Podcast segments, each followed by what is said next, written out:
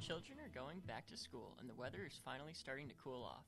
The end of summer might bring fall leaves, but it also brings mold spores and weed pollen that can aggravate asthma.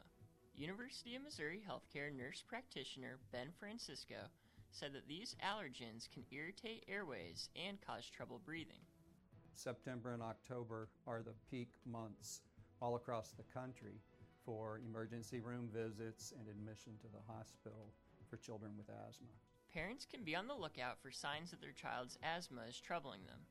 Kids that have to stop playing to catch their breath or can't sleep through the night without coughing might need extra care. Children don't have to miss out on back to school activities, though.